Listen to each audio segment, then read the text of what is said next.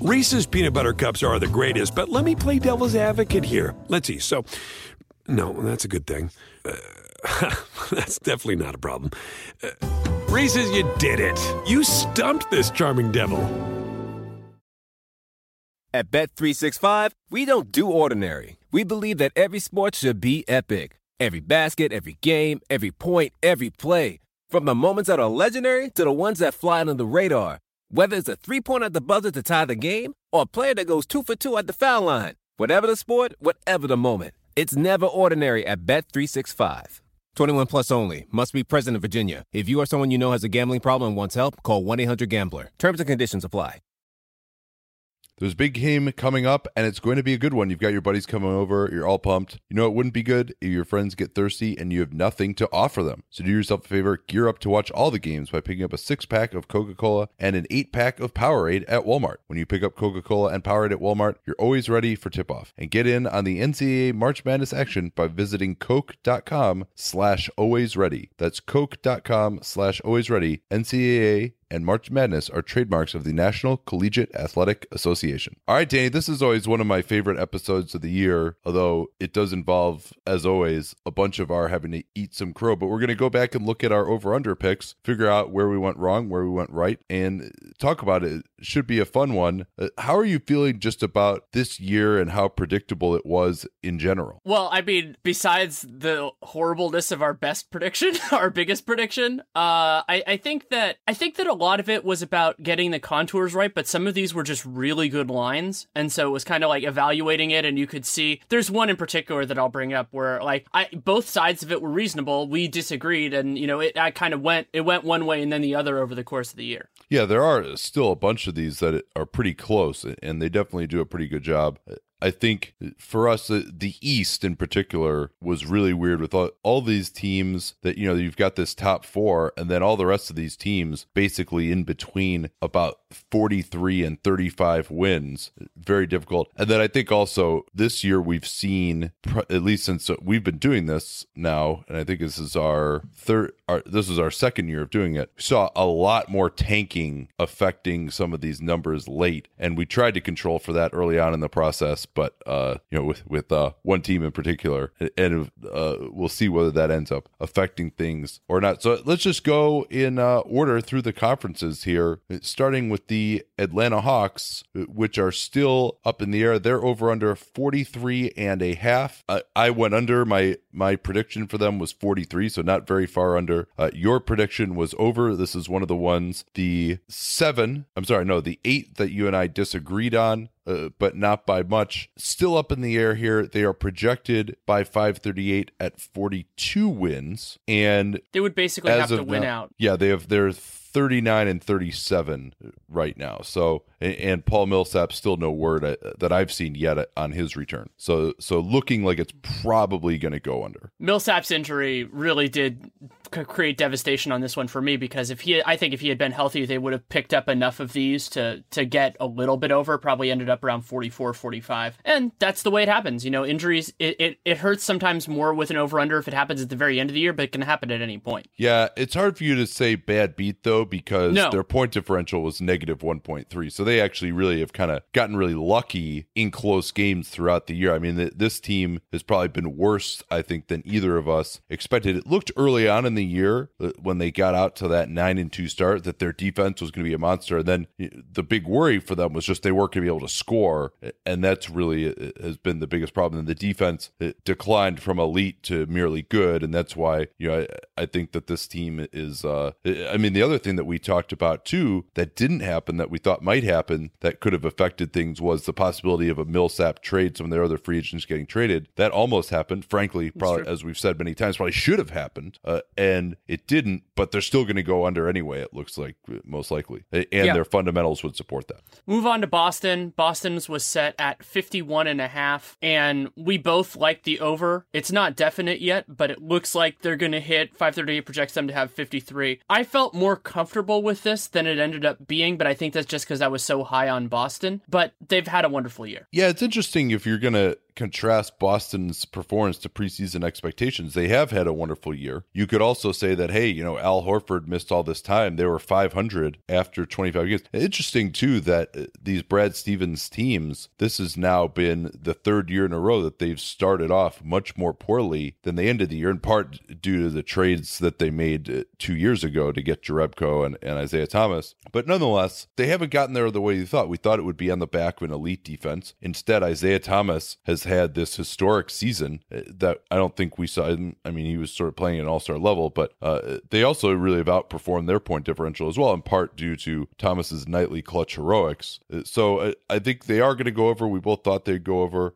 I felt that this team, it would be possible that they could even get to 60 wins. And if they had defended all year the way we thought they could and had this offense, they might actually have gotten pretty close to there. Uh, but that didn't happen either. So it, this is one we got right. I'm not going to like you know say hey we we did such an amazing job on this one though because they didn't get there the way we thought that they would right and they also one of the arguments that we had both talked about and you mentioned this with previous trades is we thought they th- we thought they could make a, a buy now a win now move and they didn't really do that either so they they went under it with their existing talent yeah yeah uh, uh, oh. over over over it with their existing, existing talent, talent. Yeah. yeah. yeah so um i mean and, and, we don't know for sure that they're going to get there but they probably will i mean they're projected for 53 the over under was 51 and a half and they're going to be trying the whole time they'll probably be I, I, don't know exactly what their schedule is the rest of the way. I know they play Cleveland on Wednesday, but they're probably going to run into some teams that are resting or tanking or something. So you, have to imagine that they're not going to just blow it. Uh, let, us get to one that uh, was an interesting one for me. You and I were both quite vehement on this one. Is 20 and a half Brooklyn, the lowest over under on the board. I actually predicted they would get to 24 wins uh, on my preview podcast. We both had the over. I actually put $15 on this over, and uh, they are projected for 19. Probably not going to get there. I don't know. Uh, you might have a better familiarity with their schedule than I do, though. Um, uh, how are they looking right now? I think they have two more games against the Bulls, which is strangely intriguing now. But I, I think they're going to finish just under. They might win 20, which would be really tough in that way. But yeah, I mean, they, but the benefit that they have uh, is if they had won that game against Orlando, it would have helped. The benefit they have is that they have no reason to lose intentionally. They can just keep pushing. But I expect they'll probably yeah, and take... and Kenny Atkinson has said that unlike last year, they will actually keep everyone active going forward. I think that they uh, are intoxicated by this recent uh, winning jag that saw them win. I think uh, seven of their nineteen uh, of their seventeen games so far uh, in March. Yeah, so their schedule left they have Atlanta, Philly, Orlando, Chicago, Boston, Chicago. So maybe maybe yeah, something they, like a split. So they would have they would have to go four and two to get to get to twenty one wins and, and hit the over for us though, huh? I believe so. Yes. Yeah. So that's uh that seems rather unlikely even even for this uh juggernaut since Jeremy Lin came back and and I mean that was the thinking was that they had no point guard last year. They brought in Jeremy Lin uh and that was going to make a huge difference for him. And that thinking was correct except for the fact that Jeremy Lin missed like 60 games.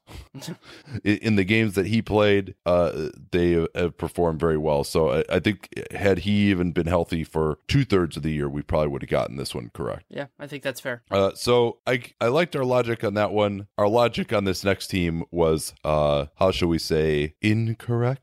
After loving Charlotte's over, was that last year and getting it right? Yeah, we, it again, was last year. Uh, they were like yeah. 40 and a half last year or something. Yeah, and, and went over. No, they were like a, even lower than that last year. I think, I think it was like 37 like, or something. No, no, no, no. Last year they were 32 and they ended up winning 46 and then they got no respect again this year. They actually started at 39 and a half and by the but by the time we actually did the show had gone up to 42 and a half. Thank God I didn't put the uh, best bet on there. If it had been 39 and a half, we would have. And 30, 39 and a half, 42 and a half, both those are going to lose. Yeah. a disappointing year for Charlotte. We found out that Cody Zeller was incredibly important. And even though Kemba Walker had that amazing start to the year, made the All Star team, they're still, you know, not going to make the playoffs. Well, and he's so, not, it's not like he even has dropped off either. I mean, like no. that's the thing is that, you know, Walker, there was a concern that like he was coming off this knee surgery, wouldn't be himself. He's been great and, and Zeller was good. It's just their bench and, especially just their backup big man positions have been so putrid. The trade for Marco Belinelli, he's been okay, but he, it's hard to say that that necessarily really shored things up. Hawes, uh, Hibbert, like both those guys are awful. They got traded for nothing. And, and then maybe if Plumlee had number one been the guy that they thought he was going to be when they traded for him, and number two, not immediately succumb to a calf injury that's basically had him out the entire time since they acquired him. Maybe they could have gotten into things. But I,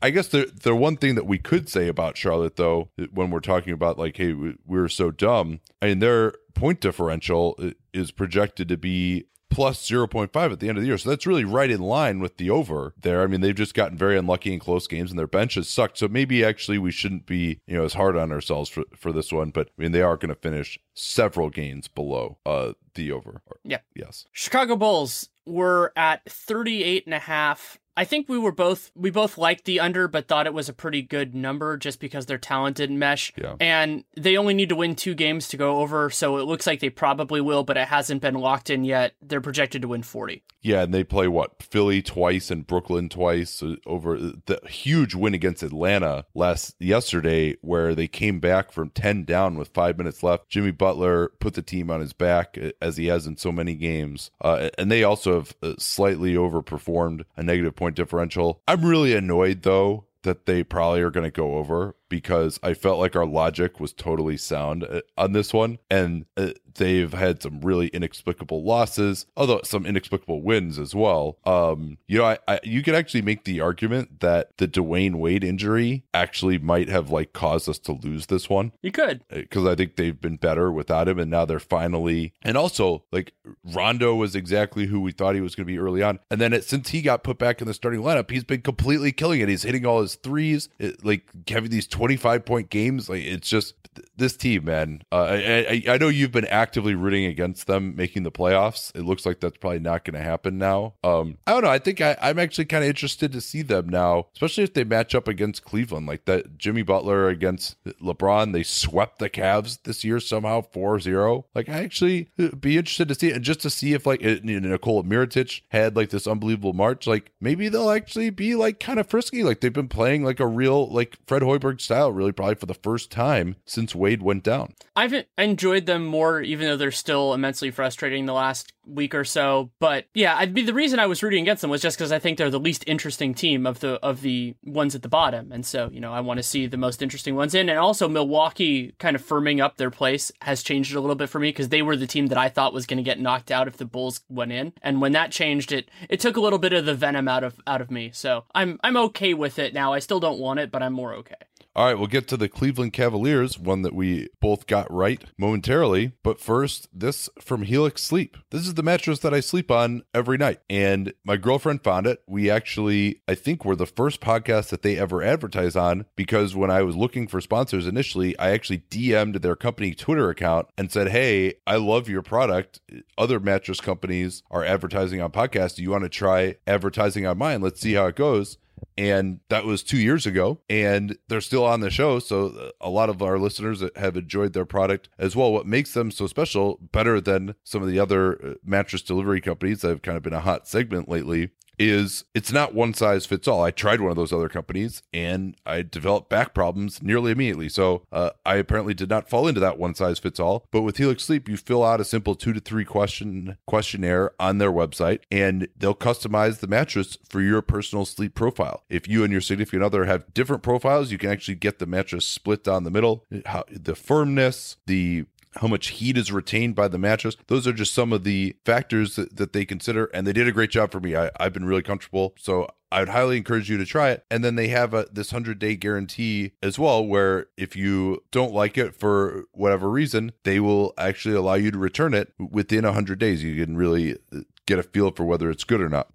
So the way to get started with Helix Sleep, helixsleep.com slash capspace. That's a URL, and we talk about capspace all the time on the program. That'll get you 50 bucks off your order helixsleep.com slash capspace. Again is that url let them know that you came from us. helixsleep.com slash capspace. The cleveland cavaliers look to go under their mark of 56 and a half. I think this was one where we had really good logic and it ended up working out. I mean there was certainly a chance they were going to go yeah, over for once right? Yeah the idea that they were they weren't going to push that hard that there were some issues with the way that you know the team was going to work out. I don't think we expected you know the injuries that they had to deal with at moments of the season. But it, it worked out. Well, hold on, hold on. Oh, I mean, I guess I guess K Love missed. He really only missed four weeks, right? And then Irving, who had been injured basically his entire career until now, has missed like a few games due to rest. I was thinking many. Jr. personally. Yeah, I, I mean, some of their support players, they definitely uh, have had uh, some issues, and we worried about their defense. We worried about their motivation. Uh,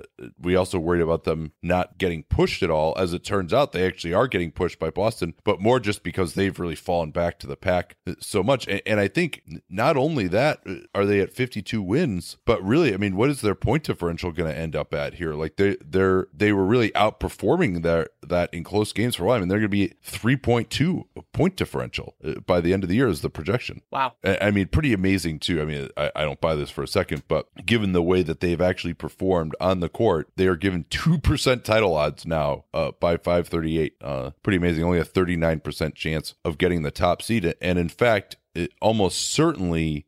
The East winner this year, it's probably going to be 53 wins, maybe 54. I think that is the lowest amount that a top seed has had since I, I want to say uh, 2007, the Pistons were like 53 wins or something that ended up losing to LeBron's uh, Cavs team in that epic uh, 07 Eastern East Finals. And then you, I think you would have to go back to uh, like those Nets teams that made back to back finals that were, you know, 49 wins, like low 50s to get to where uh, a conference winner has had this low of a win total. You could do a retro podcast with Dan Feldman on that one of the games in the 07 East Finals. well, I already I can't do that to him because I already uh, made him sit with me through that incredibly painful loss in uh, the '88 finals. So I think That's true. Uh, yeah, probably would have to bring someone who's like a Cavs expert on for that uh, for that one if we're gonna be fair. Well, and since we're since we're already talking about the Pistons, we can go on to them. The Pistons, the over under was set at 45 and a half, which was in our opinion a really good line. You went under and I went over and I think this was my worst call for a very simple reason, which was the pathway for them to go way over this number was very narrow and their pathway to go under was a lot wider. Usually that leads to me being risk averse and taking the taking the the wider path, but there were two teams, them and the New Orleans Pelicans, where I just believed in their coach. I believed in the in the kind of what they were doing. Not the coach for New Orleans, but I, I believed in that, and I was just completely wrong. Well, did we know about the Reggie Jackson injury when we did this? I think we did, right? Like that came out. I in- think we in- did. I'm not completely sure, but I think we did. You know, yeah, you know, I don't. That might actually not have come out until after this. I, I think that came out in like mid October, and they're like, yeah, it's gonna be six to eight weeks. So,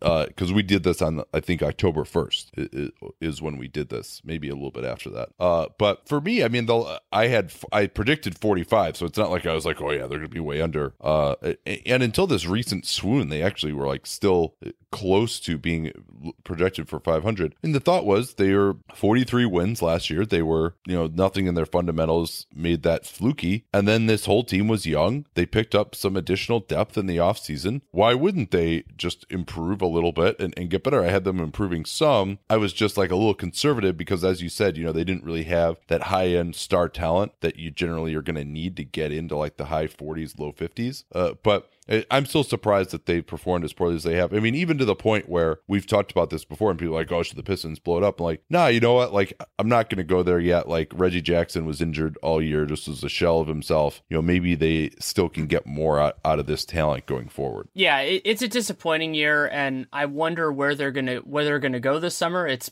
they're actually the team that I would say is the most intriguing because of the combination of coach GM. I think that gives them a little bit more volatility to maybe do something bigger. So we'll see. Uh, nonetheless, though, continuing a theme on ones that we disagreed on, I'm going to be right, and uh, you probably are not going to be right. I'm glaring at my monitor right now, but you're right.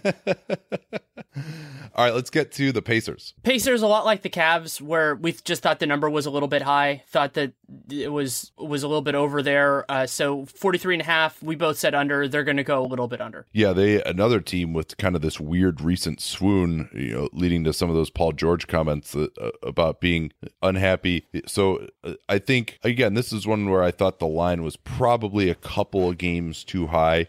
And I think people were just seduced by the Larry Bird points per game brigade, underrated the decline in their defense. And I think you and I have discussed this uh, before on the 15 and 60, where we felt like Indiana might be the team that most hewed to what we thought they were going to be this season. And, uh, you know, I, I, feel pretty good about uh, getting this. I mean, they're probably, you know, right around average in offense and defense. Um, it, we thought that their bench could be a problem. That that's been the case as well. Um, so yeah, I mean, not, not much more to say on this one. This is one of the few that really kind of went according to plan. Yay. One that changed so much over the course of this year. Miami, it was set at 36 and a half, and then I think it dropped to 34 and a half. And yeah, after after the Bosh news in late September. Right. So we knew that when it went in. And you said you went over, I went under for the first half of the year, I looked right. And then they just rattled off that ridiculous run. And who knows if that's going to continue, if they're actually going to make the playoffs. But either way, you're going to get this right. Well, yeah, I was pissed off because they were had such a good point differential and they just kept losing, and I was like all set for to be like, oh, you know, my process really was right, and you know, they just got unlucky and blah blah,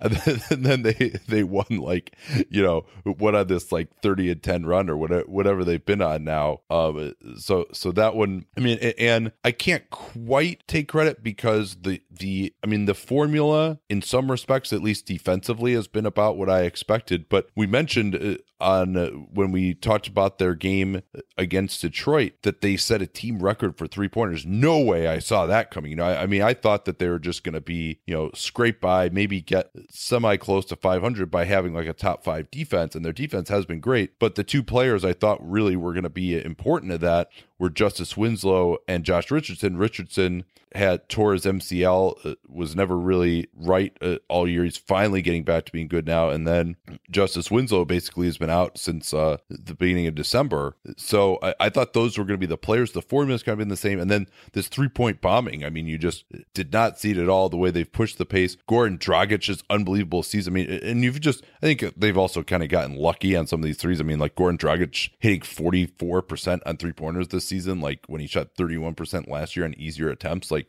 no one saw that coming. So it, it's, uh, it, I feel pretty good about it because I kind of had just this belief in Miami's system and some of their young talent blossoming. But, you know, I didn't see Dion Waiters being this good or James Johnson, who was, you know, 40 pounds heavier in Toronto. So I can't quite take as much credit as I would like to on this one, uh, but I'll still take some. You can take some.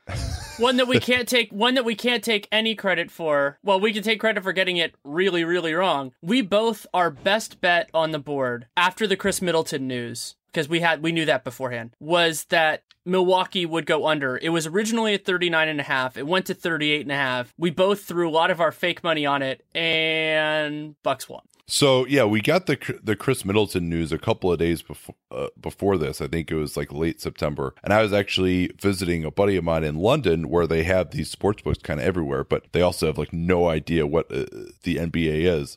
And so I went in uh, to go uh, and see if I could find this line because it was off the board publicly, you know, on some of the websites. And I went in, the guy was like, Milwaukee Bucks. And I was like, yeah, you know, it's, it's right here. And he had to like actually call in and get the line. And it was 38 and a half. And I was like, oh, maybe they just like, they just don't know like what uh, we're talking about here. Like no one's paying attention like to, to this clearly. Like they had to call in and get the line and write it down on a piece of paper for me. Uh, you know, this is a steal, this 38 and a half. Like, this is going to go way down. I think afterwards it did. There were probably like 33, 40, 34 later on. So I was like, oh, yeah, this is just incredible that, that we got this line. Uh, and we've both now lost, uh, even with uh, a couple weeks left of the season still. A great season for them. What we didn't see coming was Giannis becoming an all NBA guy this quickly. I think that's probably the biggest thing. And also, you know, Middleton coming back and being a really important part of their success, but they would have have been probably close ish to this anyway.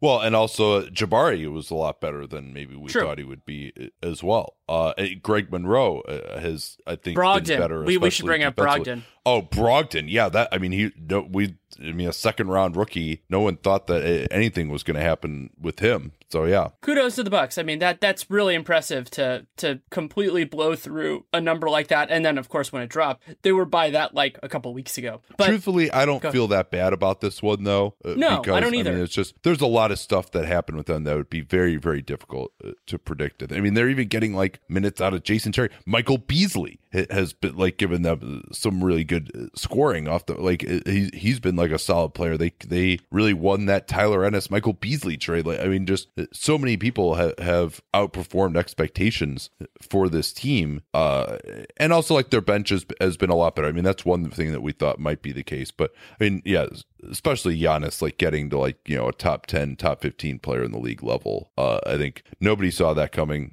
whatsoever uh, so uh, again, I think one that we did see coming, the New York Knickerbockers, uh, 38 and a half. Uh, the under is now solidified. It is. The Knicks, it was a lot of kind of downside potential, especially with the idea of potentially, you know, tanking towards the end of the year. And you know, there were some moments where they looked good, but this number felt a couple games too high to me, which happens a lot because you have to remember Vegas is not only setting over unders based on, you know, where they think it's going to be, it's where they can get betting on both sides. So with some big market teams like the Bulls, the Lakers, the number gets inflated a little bit because those because fans of those t- teams are optimistic. Yeah, I had predicted 37 on the preview pod that I did with Jason Concepcion and Jared Dubin. So they didn't even necessarily get to there, although they've kind of shut some guys down a little bit recently. And this team was 16 and 13. Everyone was all excited about them. Uh, but, you know, even at that point, they were well outperforming their point differential. They fell back to earth very quickly. Then, I mean, it's interesting I think they've gotten probably more out of Derrick Rose this season than they necessarily had a right to expect, at least offensively. He's been horrendous defensively. Uh, but you know, he he's had a pretty healthy year. Porzingis started off incredibly well, and then he kind of dropped off. He had some injury concerns. And Carmelo Anthony, I mean, one of the reasons that I had the under was I felt that Carmelo was just going to continue his gentle decline. That that's been the case. We thought that Noah. Uh, I actually, I guess part of why I had them at 37 was I actually thought their defense could be okay. I thought that like Noah and Porzingis could could actually be like a good front court. And then Noah was even because I thought Noah had at least performed well defensively the year before, and it turned out he wasn't even good defensively anymore. And then you know we went down with the, that knee injury. He he struggled with that hamstring injury in camp, never really got into shape, uh, and now he's suspended for PDs. I mean, they really, of all the players on this team, maybe you could say that like Rose a little bit offensively, Hernangomez, and maybe like Ron Baker are those probably the only ones that actually outperformed expectations. Am I missing anybody? Kuzminskas. Okay. Yeah, Kuzminskas has been like a little better shooter, but he's been in and out of the rotation, of course, hasn't been like, that big of a piece. They also, I think, have missed Lance Thomas during like his various maladies that he suffered. Um, would you say Jeff Hornacek has been below expectations? I would. Well, I mean, Jeff Hornacek plus the med fingers of Phil Jackson has been below expectations. Right, and that and that's what I mean. I, I hope that he was going to have a little bit more autonomy because remember the choice was kind of him or Kurt or Rambis, and the idea was like, oh, Hornacek's going to get a little bit more ability to do what he wants to do, and he's probably had a little bit more, but not that much. Yeah, he did, and then now it's back to the triangle, and everyone's carping about that. So, uh, you know, I, I think there are also certain organizations that you're probably just one in doubt take the under and the Knicks certainly fall into that category for me. One that might end up in that category, the Orlando Magic. The Magic, you said it was the hardest on the board. I had bought into the idea that they had enough defensive talent. While I didn't like their roster at the, at, at the time, there were, we complained ad nauseum about the way that Aaron Gordon was going to play the three. I thought that at least they could defend. And when well, the line is 36 and a half, I thought if they have like a top 10 defense, they could end up going over that. I went over. Uh, I think you did as well. And no, no. Yeah, my logic, as I recall it, was there they had like the point differential of like a 35 or 36 win team. Their line was 36 and a half. I thought that Biyombo, who was excellent in the playoffs last year defensively, would really help. Gordon defensively at the three. Serge Ibaka, uh, Elfrid Payton could take a step forward defensively. Uh, and I mean, just uh, as I've said, like before, Orlando having a bad defense, and you know, Frank Vogel is a good coach too. Orlando having a really bad defense was the most surprising single unit performance, really, of any team as offense or defense to me that that I could recall. And so they're not even going to get close to this. They're projected at, at 29 wins. It's already lost. Um, so yeah, and I had I had kept picking Orlando for unders uh, as I did last year. I got burned on that, and now I picked them for over. Not very much over, but over, and uh, not even close as well this year. So uh, interesting to see uh, what happens to them. I think Biyombo's defense has been really disappointing for me. And seeing seeing him in person, you know, just talking to people around the organization too. I mean, I think they they felt like they're going to get that player who played in the playoffs last year defensively. I mean, offensively, you know, he's not going to be any good, but uh, just he hasn't really had much effect on defense. Yeah, they've been a big disappointment, and I think we can move on though to the Sixers.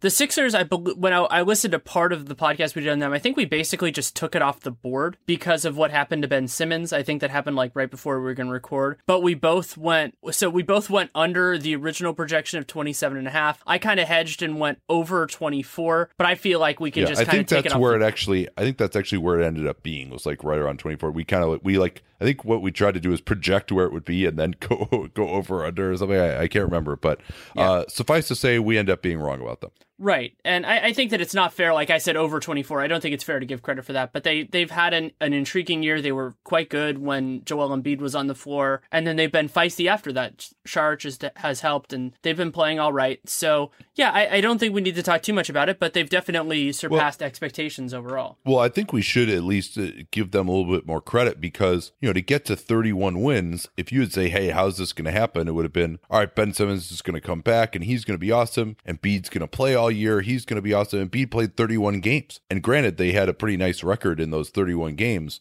But, you know, some of these other guys on this team really need to get some more credit too. You mentioned Saric. TJ McConnell is very limited as a shot creator, but, you know, the on off data has always been impressed by him. Their defense, where are they in defense right now? Oh, here, I've got it. 14th ranked defense in the NBA. And they are going to end up with a, a, net rating, you know, right around, you know, below negative five. So they've outperformed their point differential a little bit. That, of course, a, a departure from past years uh, when they were way below their point differential, you know, especially last year when they got to only 10 wins. But uh, pretty impressive for Philly. But I, I think they're going to be one of the hardest teams to project next year, I think. With Simmons, we have no idea what we're going to get from him, no idea what we'll get from Embiid in terms of health. They'll get to around 30 wins this year, but that's outperforming their point differential. Saric, how much is he going to play? How much of what he's done the rest of the year is real? They're going to have probably two prize rookies uh, coming in as well. Uh, I mean, maybe they'll even bring in over Furkan Korkmaz. They'll have a TLC, Justin Anderson. Like, it, it's going to be impossible to figure out. Like, they'll probably have the widest range of predictions of any team next year. They very well could, and it'll be it'll be fun to see that at that time. Ready to move on to Toronto? Indeed, this is one that we disagreed on, and it is going to go right down to the wire. The line was set at 49 and a half. You thought it was going to be 49. I thought it was going to be a little bit over. It looked great before Lowry got hurt, but they've held on pretty firm and they need to go 4 and 2, I believe, for the rest of the season in order to hit the over, but I certainly think that's possible. Yeah, and they're going to be trying uh, to get positioning, but it's going to be real interesting between Toronto and Washington. I mean, the, each of them in Washington projected at 49, Toronto at 50 right now. That do you want to be the three seed or do you want to be the four seed? Because you're going to be kind of like dancing around a little like weird game theory here with whether Cleveland is going to be well, two or well, one. Do you know who? Well. Do you know who has Cleveland in the last game of the year? One of Toronto or Washington. Toronto does.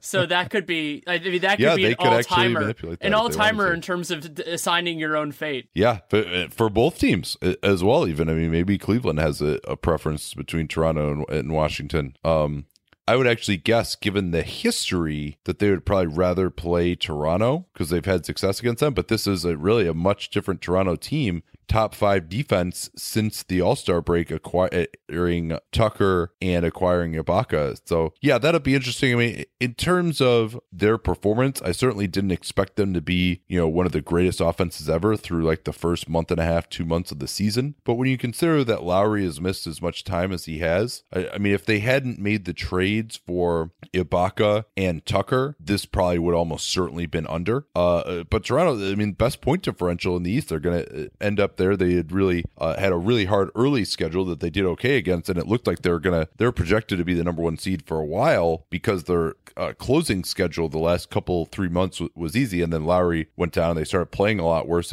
in January. Uh, so it's been uh, kind of different for this team that they, I mean, they had this great offense and that dropped off, and now they had this great defense. And I don't think that either of us anticipated that at times during the year they would get to that level. That's a good point. And I think this could end up being a very challenging line next year, but we have we have no real idea what the team's going to look like, so it's hard to say definitively. Yeah. So, uh, what are their chances here? I mean, they they are right now at Oh, they're already at 40. They're 46 and 30 right now. 46 and 30. Okay, yeah. So and... I'll, I'll give you their schedule. So they have they have they need to go 4 out of 6 and they host the Sixers on Sunday, so most people have heard that result. At the Pacers, at the Pistons on a back-to-back, then host Miami, at the Knicks, at the Cavs. Interesting. So they're probably favored in 5 of their 6 games, but you know th- those road games against the Pacers and uh, the Pistons won't necessarily be pushers. Although the Pistons will, will probably be in tank mode by then. So that that might be an easier game. The Pacers are, are actually out of the playoff p- picture as we record this, so they will be uh,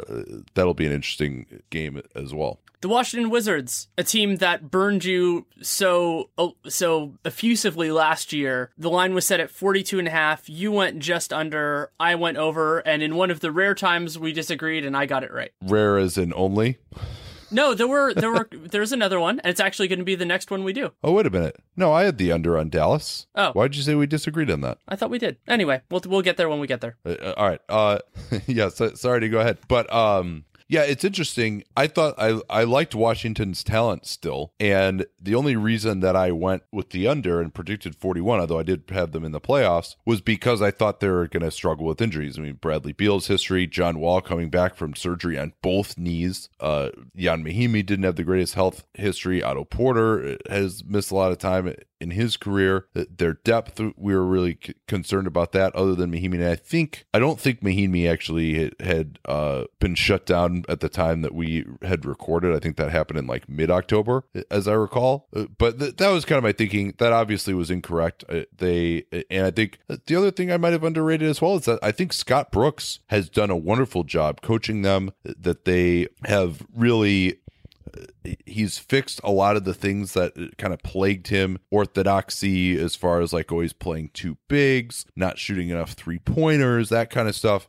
I think it, more like creativity with his lineups. We've seen a lot of that in washington which we didn't necessarily in okc so it, it, impressive that he's really i think been able to learn and evolve as time has gone on. The other thing i could say though here with washington is they have been one of the best clutch teams. John wall has been unbelievable in the clutch. But if you look at their point differential and then assume that they had slightly worse health, you know, it could have been right around that 42 and a half uh, over under. But, uh, you know, of course, that's not how things worked out. Something that's been surprising for me about Brooks is that I expected the change from Wittman to Brooks to be partially about buying in on defense. He, Brooks did not get enough credit for those Oklahoma City teams, just even from the stars on down, just generally buying in and playing hard defense. So I thought they would get a more significant bump there. But the change that I've seen more wholesale with the starting five has been they have a way more cohesive offense and they've looked a lot better. And some of that is going from Wittman's disaster to Brooks is, is different. But as you said, he deserves a lot of credit. All right. Well, we will sort out this high drama eh, with the, the our Dallas Mavericks predictions in a moment. But first, this from Indochino. I was lucky enough to be asked to be the officiant at my friend's wedding last night. And so I wanted to wear my best suit. And my best suit is an Indochino suit. And the reason it's my best suit is it's easy to get a perfectly tailored suit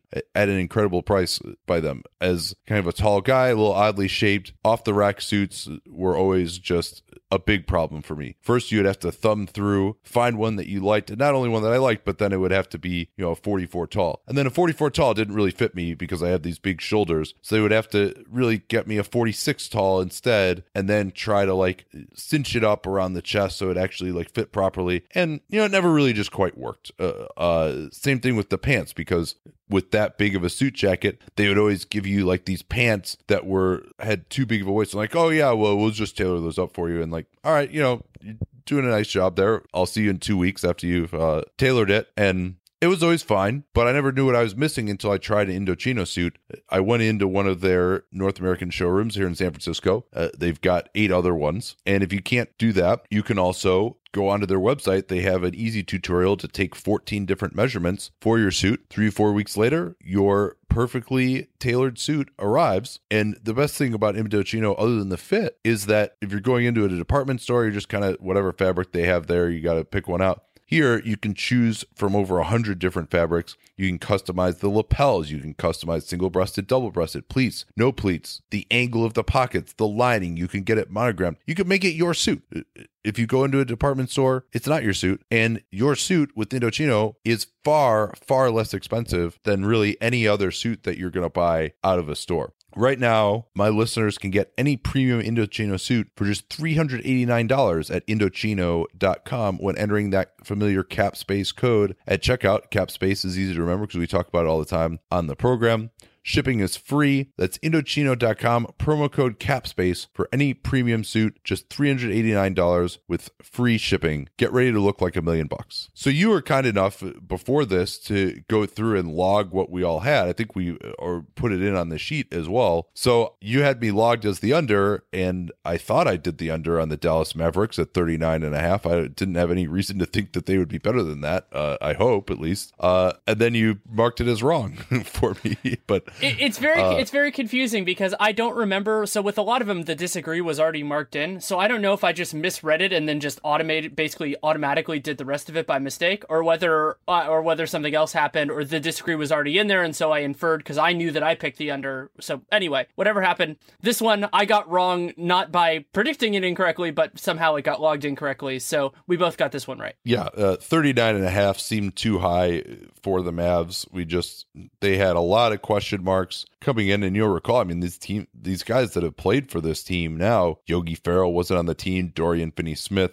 we'd never heard of. We thought that Justin Anderson might be a part of the rotation. He got traded away for Nerlens Noel. Dirk Nowitzki was going to be a year older. Deron Williams. Uh, I mean, the biggest reason that I was really worried about them was injuries. And I think that that certainly early in the year turned out to be right. Dirk really wasn't right for almost two and a half months and when he did play that they were really bad. Andrew bogut we thought was going to maybe help them but it turned out that he and dirk were just way too slow together. Bogut of course missed a bunch of times with injuries and was eventually traded and subsequently released and then signed by buyout and then uh, played like what he played like 50 seconds or something for the Cavs and then got injured again. So it was uh, really a lost year for Dallas. They started four and seventeen, admirably fought back to being on the very fringes of playoff contention in what's been a, a pretty down year for the East, uh, or I'm sorry, for the West last seed. And uh, you know, I, I, mean, I think we're just kind of right about this one. Old team, no reason to think they'd be better. I mean, the interesting thing is that Harrison Barnes has been way better than any of us expected, and still they've kind of disappointed. I think you feel better probably about the Mavs' future than you might have before. Uh, Seth Curry also, we thought he'd be pretty good, but he's exceeded expectations. So it's been a weird year for them, but I think they have a better foundation. I mean, not a great one, but a better foundation going forward now with Noel, Barnes, Curry, Yogi Ferrell, like some actual real youngish players that uh, can be a part of the team for a while. And, uh, you know, they might be better off without those guys so they could just tank but uh, you know they have more young talent than it seemed like they did at the start of the year. There are reasons for optimism despite them going under this by significantly. You brought up most of them and rick carlisle is still a great coach so I, I, think that they can they can make this work. Though i do wonder with them about i understand why they pushed forward and why they why they did everything. Just they are considering how much trouble they've had getting high-end free agents over the last couple years they've swung and missed including swinging hitting and having it be like, like robbed at the fence, I guess would probably be the best analogy for DeAndre. Whether they like going full bore and trying to get that star through the draft might have been better long term, but I understand why that didn't happen.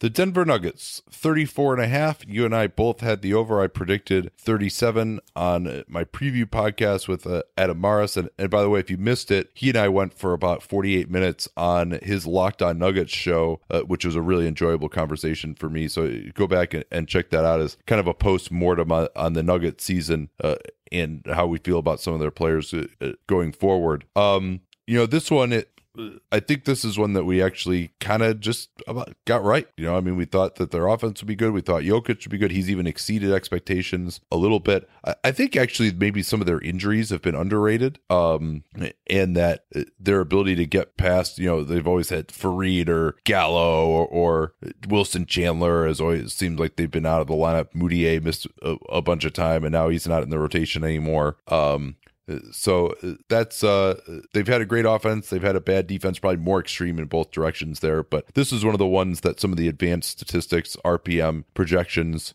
really liked uh, as terms of an over, and uh, you and I were both in agreement. I actually cited RPM, and I think Kevin Pelton when I picked that as putting 10 10 of my fake dollars on it and I felt comfortable with the Nuggets. I thought I knew what they were and thought I just felt the line was too low. And they didn't get everything they wanted out of the season especially considering how the basically the bottom of the bottom of the West playoff picture kind of came to them, but still a success of a season. And remember early on they were dealing with this massive trouble playing Jusuf Nurkic and Jokic together and they didn't unlock everything until they separated those two and, and made it work. So that's another reason to be very optimistic about what they could be next year now that they have a lot of this stuff sorted out. Yeah, I, I, I talked about with Mares actually that I think next year might be more of a consolidation year for them that, than people might think, uh, especially if Gallo were to leave and then they probably would trade Wilson Chandler as well. Uh, but but we'll see what happens with them.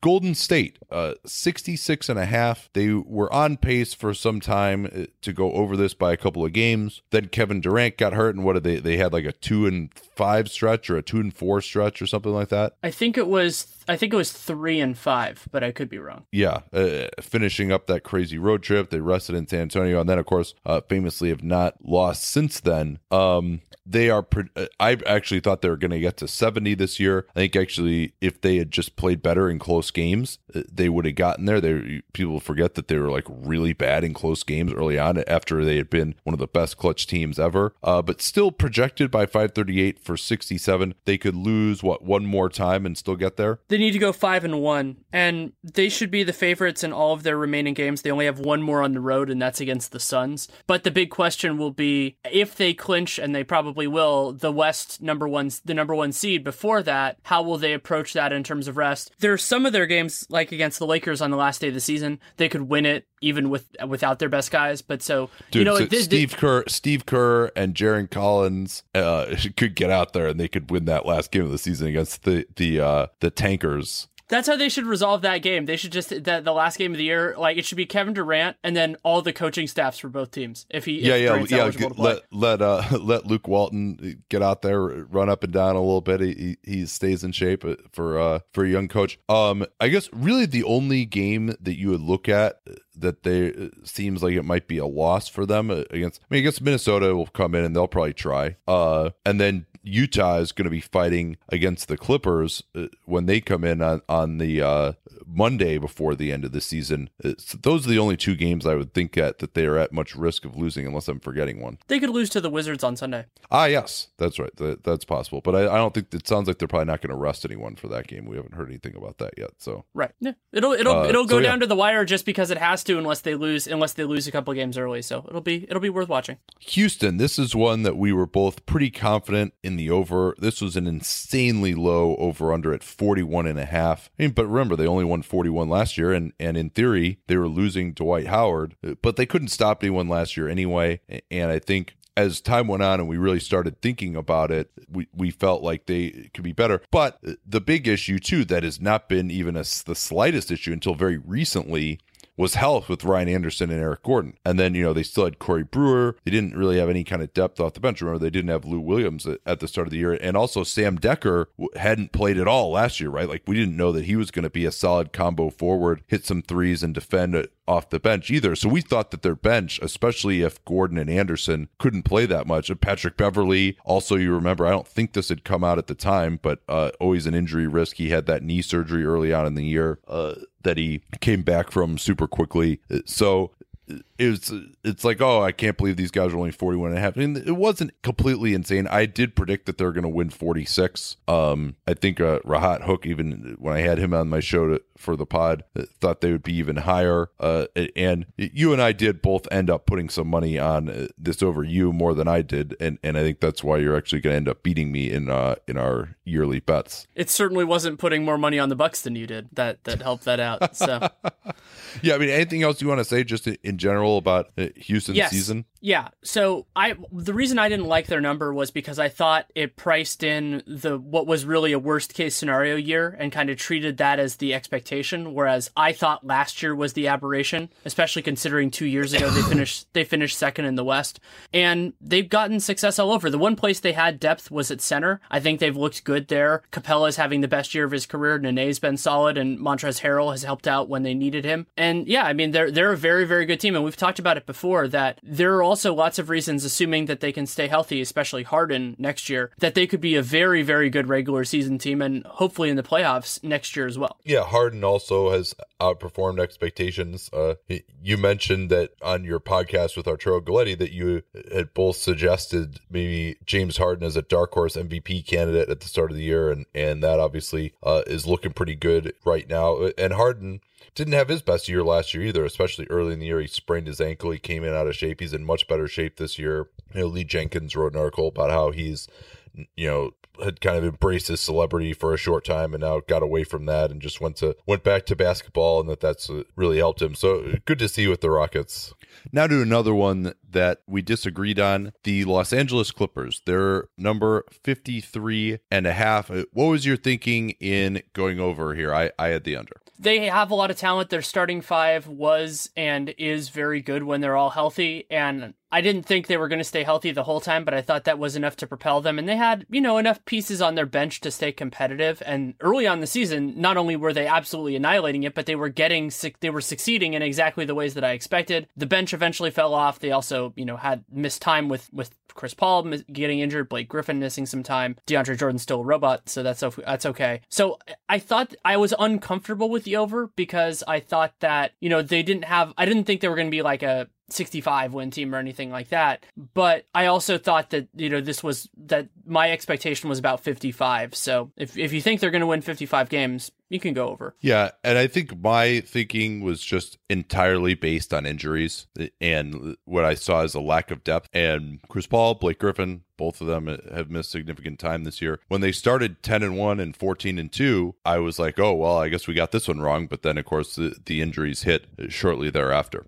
Is there anything else that that you want to really talk about now with them? I mean, Ben Golliver and I on Real Jam Radio talked a little bit about their offseason and how fascinated we are by it, but I, I, think we'll have time to talk about that later on. Yeah, I, I don't think so. It's just it seems pretty.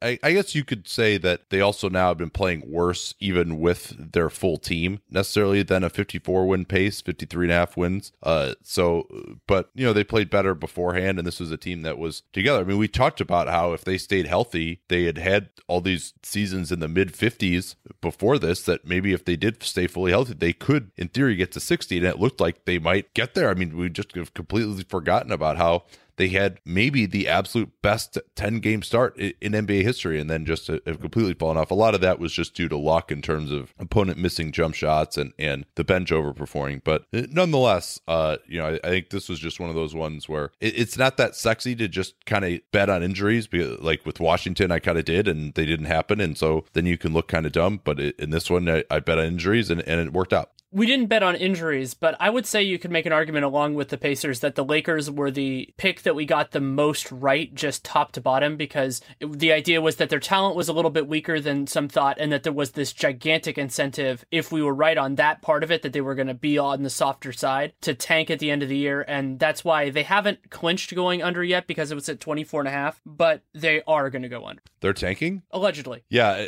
They, this is another one of those ones where they started 10 and 10, and, you know, they're defense was still pretty bad during that period.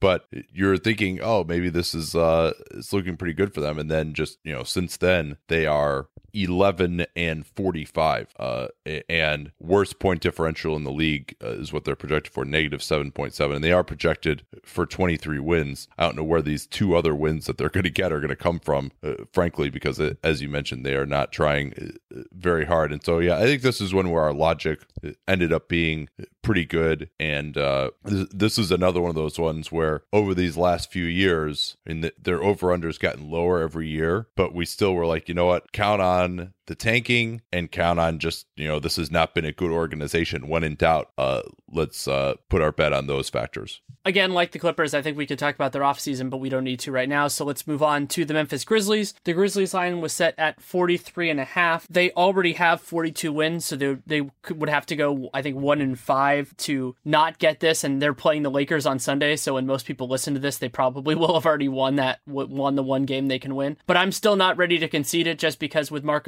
Still out, you never really know, but they're probably going to go over. Yeah, it's looking that way. And the reason that you and I both went under was again injuries. Uh, Gasol, up until this point, has played nearly the entire season. Mike Conley, coming off his Achilles, there is some concern. And other than that uh, transverse process back fracture, which he came back from uh, incredibly somehow within two weeks, everyone's forgotten that he and he just picked up right where he left off too uh, after a couple of bad games. You know, his season has been unbelievable. They've gotten more out of some of their bench brigade guys uh, as well, guys like JaMychal Green, James James Ennis, Vince Carter has, has had a renaissance, and that's made up for the fact that Chandler Parsons has been uh, not only has he rarely played, but when he was out there, he might have had the worst season of any player in the NBA this year. He shot like 34% overall and like under 30% on threes, and and you know his defense wasn't making up for it either. So with all that, uh, where are they in relation to their point differential? I think they're pretty much right in line this year, right?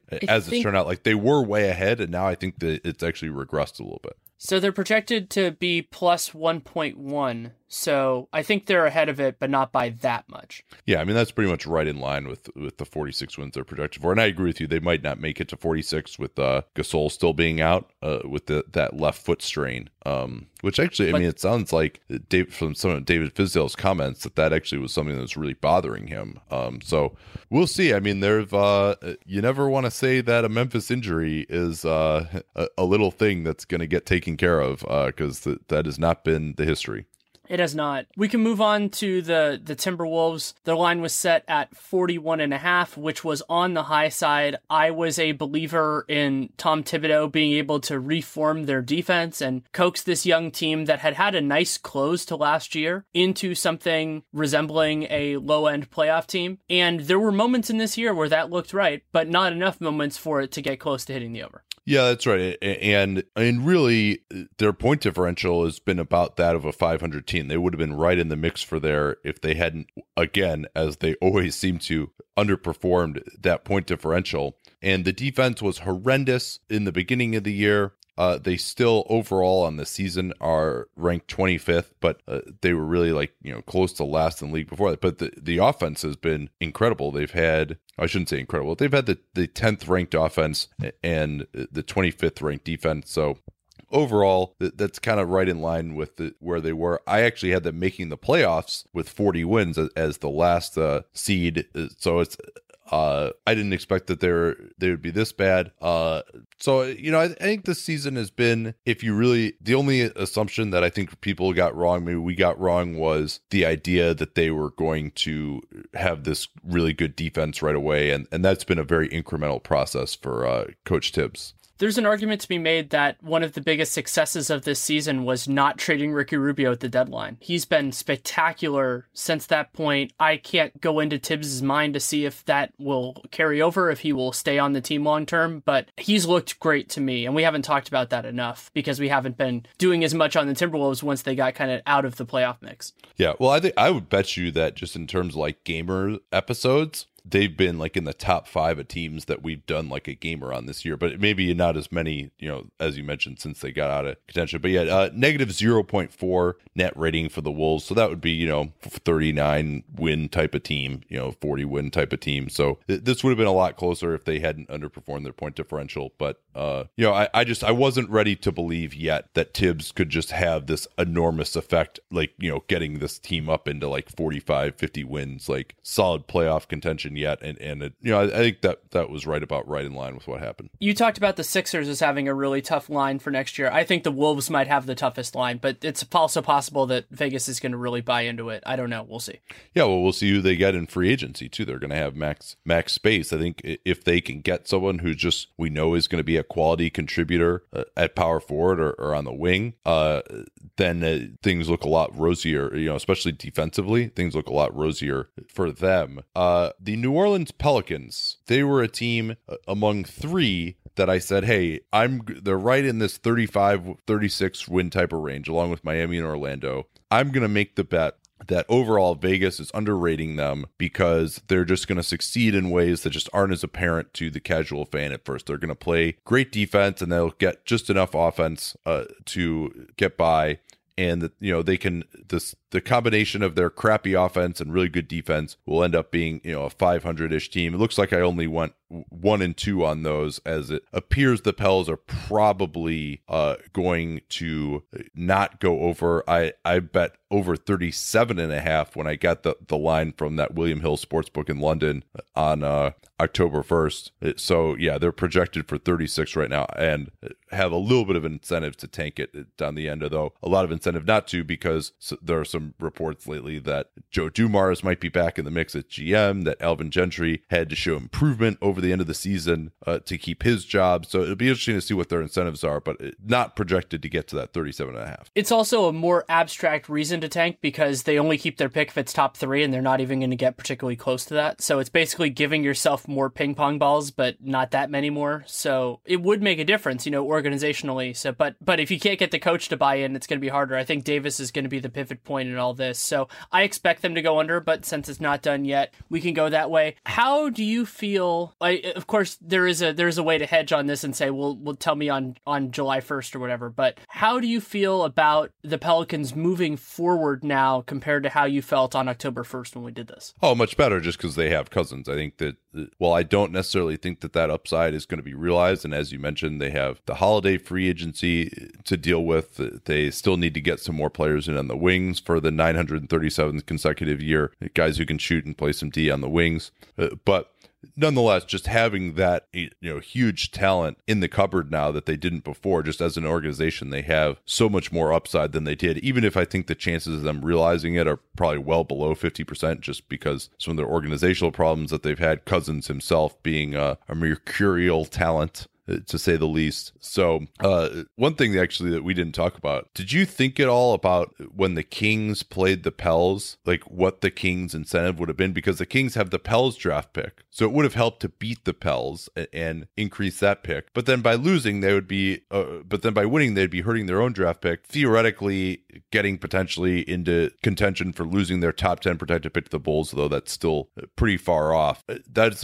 would have been an interesting math problem, just like, hey, is it in their interest? To win or lose this game. Are you really asking if I thought about the implications of dual sided pick protection? Because the answer is yes. Uh, but the, the the the issue there for me is you always prioritize the better pick, and so you wanna you wanna maximize, and the better pick is their own. So I think you want to go that way. But considering how close those teams are in record, yeah. it wasn't. It's more of a but, situation. But their own pick is also swappable as well. That's another. Yeah, but a swap a swap is still means that they're gonna have they're gonna get a pick from the Sixers, so there's a benefit there as well. Yeah, yeah, that's right. And the Sixers pick I think is still projected to be like one better than uh, than Sacramento's is. Uh, let's get to OKC. 45 and a half.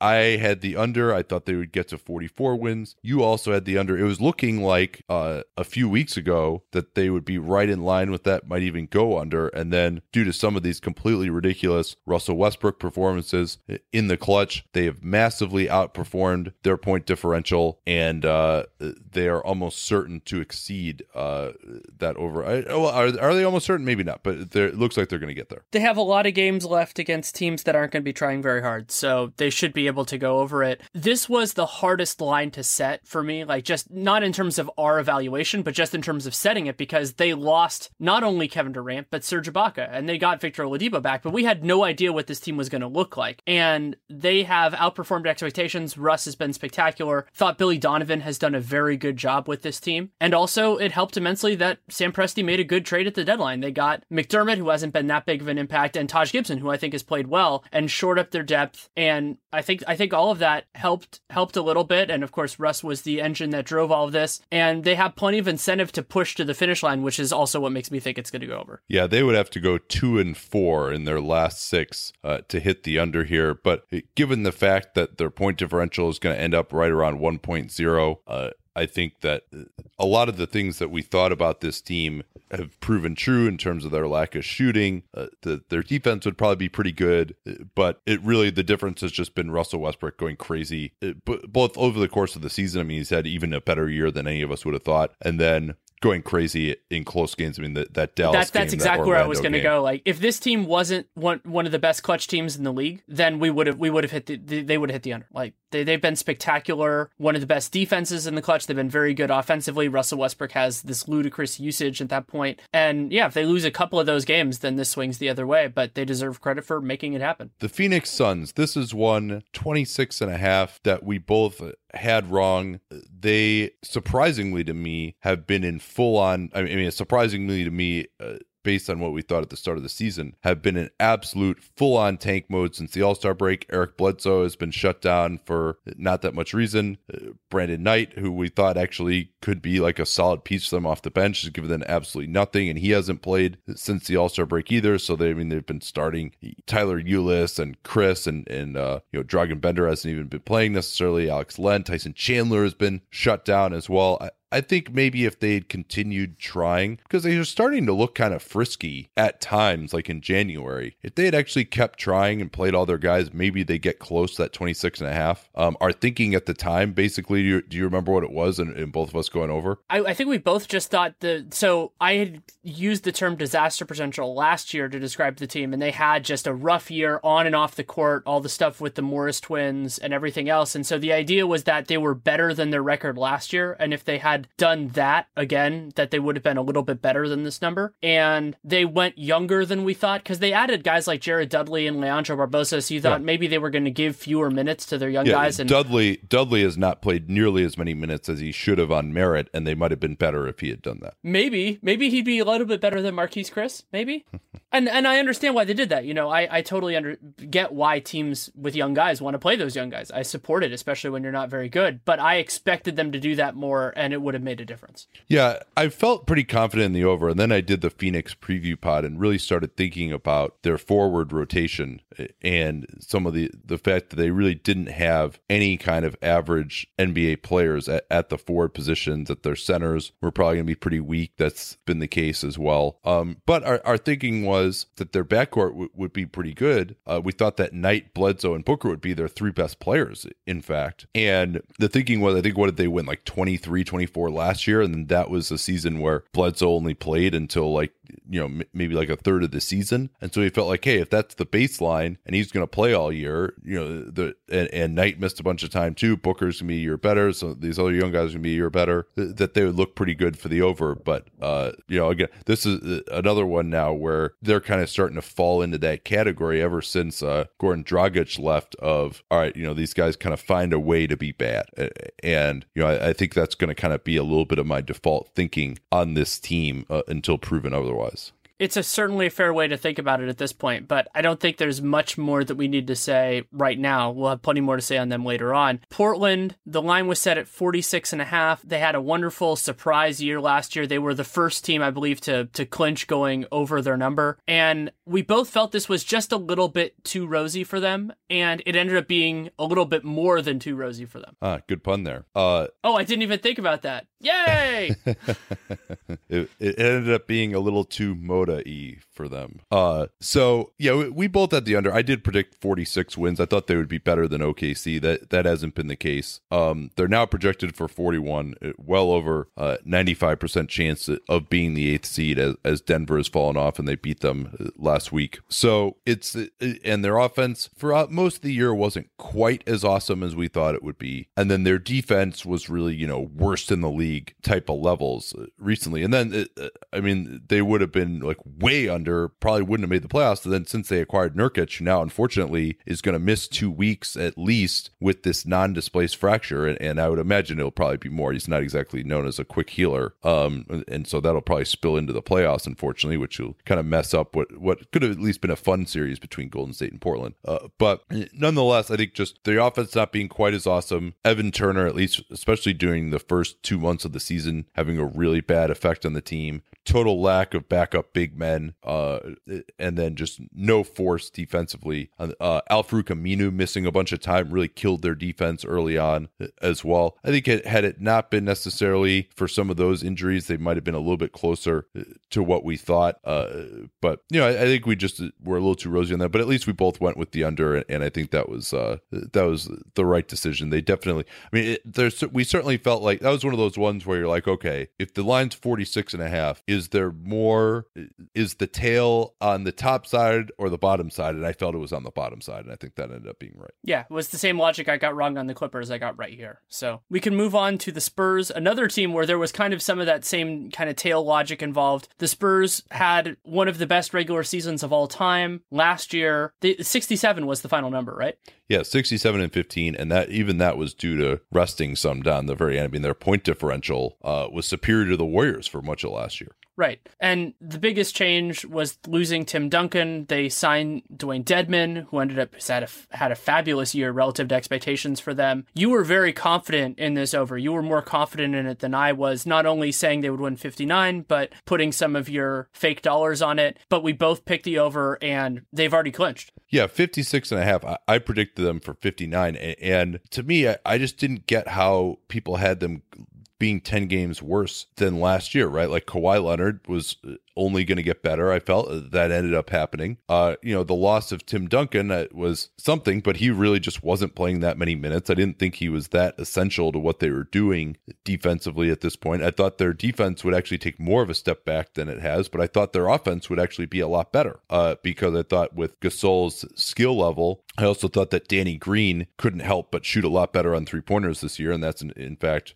what happened. So and we thought that they could get some more out of, out of Dewayne Dedmon and then a, shot blocking element that they hadn't had. I didn't think they were going to really miss Boris Diaw or, or, David West all that much uh, uh, because, and this is just a belief in, in Pop in the system. And I think a lot of people, when they see that 56 and a half, it's like, oh, Pop always rests all these guys and, you know, that they don't really try that hard in the regular season. And that to me is just a little bit contrary to reality. I mean, they do rest guys, but the Spurs in general, I think, you know, uh, and they have won a, a title title since 2011. But into 2011, I look at as like really the first season of this new modern era of Spurs, basketball. In that time, the Spurs have actually been much better in the regular season. And they also, I think, the only time during that time that they lost uh, or, or that they won less than that 56 and a half was in 2014 15. And then they got LaMarcus Aldridge. So it was, uh, I felt very confident in that one. That was my thinking. And, and uh, that's one that we can, uh, we can both tally up they win a ton of coin flip games, not only if they're close, but just even on, on talent. Like they out execute people. They also have not not necessarily continuity of talent, but continuity of system and of direction, and they can win a ton of games that way. And and that that makes it even more impressive. Like they're they are a dominant regular season team in terms of record, despite not having to push for every single game, not gunning for it the way that certain other teams do. And so yeah, I mean this was this was uh, an easier over to pick than than a couple the last couple years, and I think they've gone over for, for a little while now. Pretty amazing that these last two years, again, when they won in 2014, 2015, they kind of took a step back, and you would think, all right, you know, this is going to be it. Tim Duncan's going to retire, uh, Manu, Tony Parker, uh, those guys are on the downside. And then they won 67 most games in the Popovich era last year, and they're projected this year for 63, which would be tied for second most in the Popovich era, which with I think their 20 their star-crossed uh, 2006 team that lost in the second round that classic series to the Mavs. Anything more on the Spurs, or do you want to move on to Sacramento? No, I think we've done enough patting ourselves on the back. Sacramento is so the line was set at 32 and a half. They have 30 wins right now, so they would have to win three more games. They have to actually have to go three and two. I still think there's an outside chance they do it just because this team is so weird and ends up winning games yeah, that you don't expect. They're playing hard to to the yeah. credit of some of these. I mean, like Ty Lawson, uh, they won at Minnesota last night. Ty Lawson had like twenty five and eleven. Is uh, you know, they're getting uh getting production out of Ben McLemore. He was pretty good last night. And they also have three games left against teams that are actively that are actually doing more, probably arguably tanking than they are. And then one of their other games is a home game against the Rockets, which if James Harden were willing to rest ever, would be a very logical game to rest James Harden. Yeah, our thinking on this one for the over was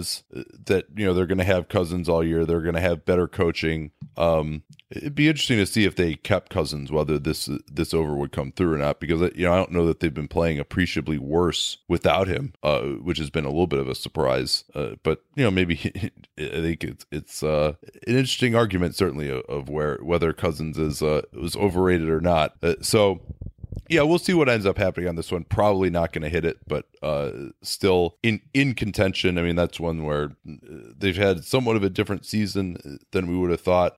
But uh, I mean, I think actually the biggest disappointment for them for me was I actually thought that they could be decent defensively this year with Joerger, bringing in uh, guys like Tolliver who could play as a combo forward. Matt Barnes, remember, was a free agent acquisition uh, who could play some. We thought Casspi was going to play. I thought we're going to see a lot of good combo forwards who could shoot a little bit and also switch around Cousins. That didn't really materialize into a good defense. Cousins' individual defense was extremely disappointing. Uh, so I think if they could have, def- that was the big thing that we got wrong about them was we thought they could defend it, and that just didn't happen while Cousins was on the team. My parallel is to the Suns, where I thought that last year was was a more negative than their talent level would indicate, and the line was set I think relatively close. I think they won like 32 or 33 games last year, and with that logic, it was like okay, you know they have a better coach, they're going to buy in a little bit, new coach, less turmoil than last year. Arguably, you know I would say they had more better talent than and more conducive talent to winning than they did before, but things just fell enough off the rails that it's probably going to go under. Utah Jazz 47 and a half was there over under. You and I both took the over. You have this in green. They only have 47 wins uh, as of this. Is They're right? going to win one more game. Yeah, I, I would imagine so. So so we could feel good about that. Projected for 50 overall and the fact that they have had such a season from hell, uh, you know, it, well I guess it's been a weird season because Hayward, Gobert, George Hill, when he's been healthy, have all played way better than we would have thought. But yet, they've had a ton of injuries. Hood has never really been able to get into a rhythm. Alec Burks uh, hasn't been a, good player for them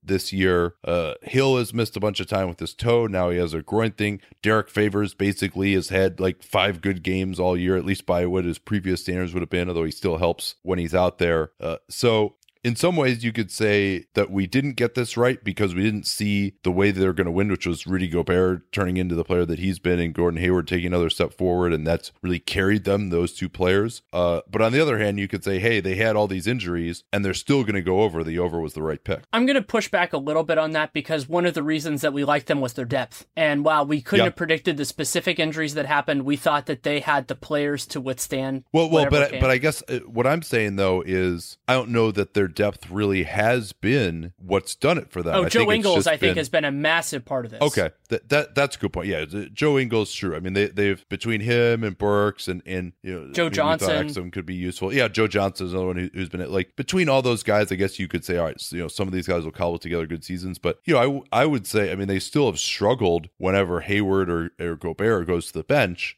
and so I think it's really been more the individual brilliance of those two players more so than their depth uh, that's really carried them. I mean, because they had a lot of depth and they still don't really have enough. I mean, like they're still you know below average at power forward and point guard when Hill and Favors have been out, which has been frequently. Anything else on the Jazz, or do you kind of want to move to some of the overall stuff? Yeah, yeah. So so let's go to just like our fake money and it, as well. So so what's the what's the total then? By the way, just for for our over unders uh, before we get to the to uh, our fake money. So your totals right now, uh, you have thirteen that I'm saying have won, three that are almost certain, five up in the air, three that have a small chance of winning, though those will probably become losses, and then six outright losses. I have 10 wins, two almost certain, same five up in the air, four with a small chance, and then nine losses. But then that ties us in with the money. Yeah, it's funny because this is the second year in a row that I've beaten you on like just picking each team's over under. I think it, like last year I had like 19 or 20. It looks like I'm going to end up you know pretty close to there eh, again this year, even in what I thought was kind of a weird year. Um, but then uh, if I'm better at picking, you're better at betting because this will be the second year in a row. Oh wait, did I beat you last year because Golden State didn't win the championship? You did beat me because Golden State lost the championship. Uh- That's right. I forgot about that because you had Golden State at what, like five to one to win the championship at the start of the year, and like that was looking fantastic until uh, you know about four minutes left in Game Seven. Yeah. So this year was was really interesting because oh, we had a lot of the same bets, but we just had different amounts, and then where we differed ended up being the big story. So we both agreed on Milwaukee under as our best bet. You bet fifty of your fake hundred dollars. I bet fifty five. We both completely missed on that. So then all that's taken out. So that means we're also both bad at betting because the thing we threw the most resources on, and the thing we would have thrown the most resources on if it hadn't changed was Charlotte, and that lost too. So we so that we we didn't none of none of us included that. So then what was left? You went Spurs over with twenty dollars, Brooklyn over with fifteen, Houston over with ten, and then Charlotte winning the division. And it What looks was that? like that was four to one. thirty of those Charlotte dollars have already hit. Then the Charlotte winning their yeah Charlotte winning the Southeast, and then so so you have thirty dollars that hit. Brooklyn is an unlikely coin flip. Like I don't think you're gonna I don't think you're gonna get that. I, I would say it's you know like on the low end. And then I had 30 on Houston going over, 10 on Denver going over, and then 5 on Charlotte winning the Southeast Division, the same bet. And thir- 40 of mine is going over. So basically, and I cracked up because I didn't listen to our whole over under podcast when I was putting this together, but the part I did listen to, you talked about how putting 15 on Brooklyn was exciting because it would encourage you to watch them at the end of the season. And I made fun of you because I thought that sounded like a terrible fate. And I'm very happy to be right on that. Hey, they're not so bad now with Jeremy. They've been more They're fun to watch the last month. I mean, I watched their game against, I think it was the game against Detroit. I watched like the last five minutes of that game was absolutely enthralled. Yeah, they won seven games in March. Brooklyn Nets. Um, yeah, that Charlotte division bet was at uh, they were at four to one to win the Southeast. Uh, that we both liked. Um, all right, so just uh, we'll do a, a couple other questions here. What do you think your smartest pick was? I think Portland's under. That was one where it was a little bit nuanced to kind of say to because it was a lot about evaluation of talent. Like that was the reason that I did it, and the and also the tails as you talked about. And I, I felt I feel like that was well reasoned and worked out well. And it was also why why I think it was the smartest one is because it wasn't conventional wisdom at the time, other than maybe the two of us in our our little group think. Yeah, and we were we were so down on their off season too. I think that that was part of the thinking there. I, I agree Oh, you. can I make one small Uh, point? I forgot to do this when we were talking about the Blazers. Evan Turner is kind of like a larger scale example of of Jeff Teague, where he's been a lot better since we both got like frustrated with how bad he was, and he's actually played pretty well recently. So I want to take a little bit of that, you know, the not spiking of the football, but the you know when he was dead last in RPM and everything like that, because he's been much better since. Yeah, that's true. I mean, it really, you know, I, I wasn't that I thought he was just a terrible player overall. I mean, obviously way overpaid at, at his current number, uh, but it was more just the fit issue that I really uh, took issue with with that signing. Um, for me, I thought uh, I wanted to say Miami, uh, but frankly, like they've succeeded in a way that I don't think we saw coming. So I'll go with that Spurs over. I mean, that was one that I was just I never got it. This team is always good. Why would you think that they would have like such a bad season this year? I mean, I guess it was just Tim Duncan is retired, but you know Tim wasn't playing that much, so yeah, th- that would be what I'd point to. Uh, what was your uh, your dumbest pick? Detroit over. I think that's pretty clearly. I ignored my own logic and I just believed in Stan Van Gundy. And I just, I, even though I didn't think there was a 50 win team in there, I, I, and there was certainly a 40 win team in there. I just, I ignored it because I believed in Stan Van. I thought that they had a, a an underrated year the season before and that they could have outperformed that by a little bit. But what I should have seen is that I was betting on 40% instead of 60%. And that's just the way it goes. I think you're being too harsh on, on yourself there. I, I think that if Reggie Jackson had just had the same season as last year, I mean, we there's reason to think he would be better this year. There's reason to think that Andre Drummond would, would be better this year. You know, I, I think just the normal progression of, of a young team that actually is young, as opposed to Portland, where you know Damon CJ were kind of already in the area where you wouldn't necessarily expect them to improve that much more in terms of age. So I, I think you're being too harsh on yourself there, especially because you know I I had, the same thing as you did. Um, for me, it was Charlotte, and the especially well, not only just to the fact that it was wrong, but the degree to which it was wrong, especially just uh, because it was all right there. You know, that Roy Hibbert, we knew he really the game had kind of passed him by, and he wasn't that good anymore anyway, and he was one of the worst offensive players in basketball. Frank Kaminsky, never been a believer in him. They had to rely on him a ton. Uh, the Belinelli trade, which which we really disliked. Uh, Marvin Williams taking a step back. He actually has been a little bit better. Batum taking a step back from a career year has been an underrated part of, of their struggles as well. So uh, probably just, uh, and, and, I guess even all that said, uh, in terms of their point differential, they've kind of been there there uh, and maybe if Zeller isn't hurt as much, that they could have had a different season. But uh, nonetheless, I was like so sure about that one, and that obviously was wrong. Um, I guess the question is, why aren't we saying Milwaukee is our dumbest pick? That's what that's the one that we were kind of because because on. the way that they the way that they exceeded expectations was was not something that was easy to foresee. You know, like that that surprising developments happen in a positive and negative direction all the time in in the NBA, and they they had a lot of different things pulling the same way at the same time that we that it was unreasonable to expect that, especially since we knew about the Middleton injury. I mean, Brogdon is probably the best example of this. You know, like Brogdon, even though we had seen him in summer league and he he looked good at moments, yeah. like we thought there was no reason player. to think he'd be a rookie of the year candidate. Like there's just right. there's no and reason to think that. Giannis, I mean, there was always a chance Giannis was going to become that All NBA guy. We both have been in love with his yeah. potential for years, but the jump that he made, the jump that Jabari made, and I, I think and, that and Middleton coming back earlier than than expected and being really good. I mean, because if right. he if he doesn't come back, because we thought, hey, you know what, they might even just like sit him out the whole season because they're just not going to be in it the whole time. But the like, if he if and if that had happened, this still the under 38 and a half might have still happened. But he is, is of course has been wonderful. So yeah, I don't beat myself up over that because those are the types of those are the types of ones that happen, and it's great when it when it occurs in a positive direction. When a team exceeds expectations, it can also happen in a negative way where just everything falls apart. Like you can think about when Memphis, when every single player on their team got hurt, or there have been a couple, there have been a we could throw a million of those in the last couple years. So that's a little bit different. We can move on to bad beats, and mine is a matter of timing and perspective because for, through the course of the year, I think that Miami, you know, I, so I said the under on Miami. And through the course of the year, I would say to you to use a Dunc'd On popularized term, in the aggregate, it hasn't been a bad beat. But considering they were 10 and 30 and they lost Justice Winslow and it looked like they were going to tank to go on the run that they did at that point makes it feel to me like a bad beat, though I'm thrilled it happened. Yeah, for me, uh, if if the Lakers uh, end up somehow getting the over, it will absolutely be that. But since it looks like that probably won't happen, uh, Brooklyn would be it for me for the reasons I discussed. You know, if if Lin had played, I think they would uh, even you know two thirds of the season. I think they would have made the over relatively comfortably. Last one, lucky win.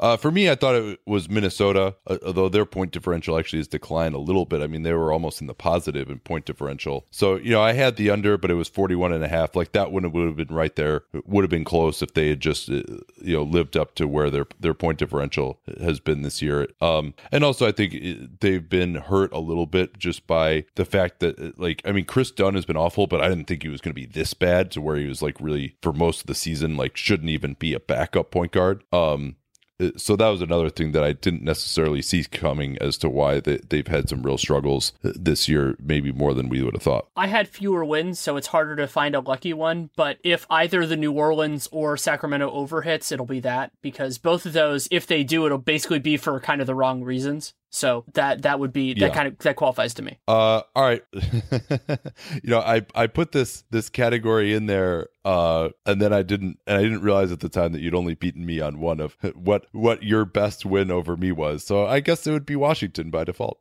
Yeah, it probably would have been anyway, though.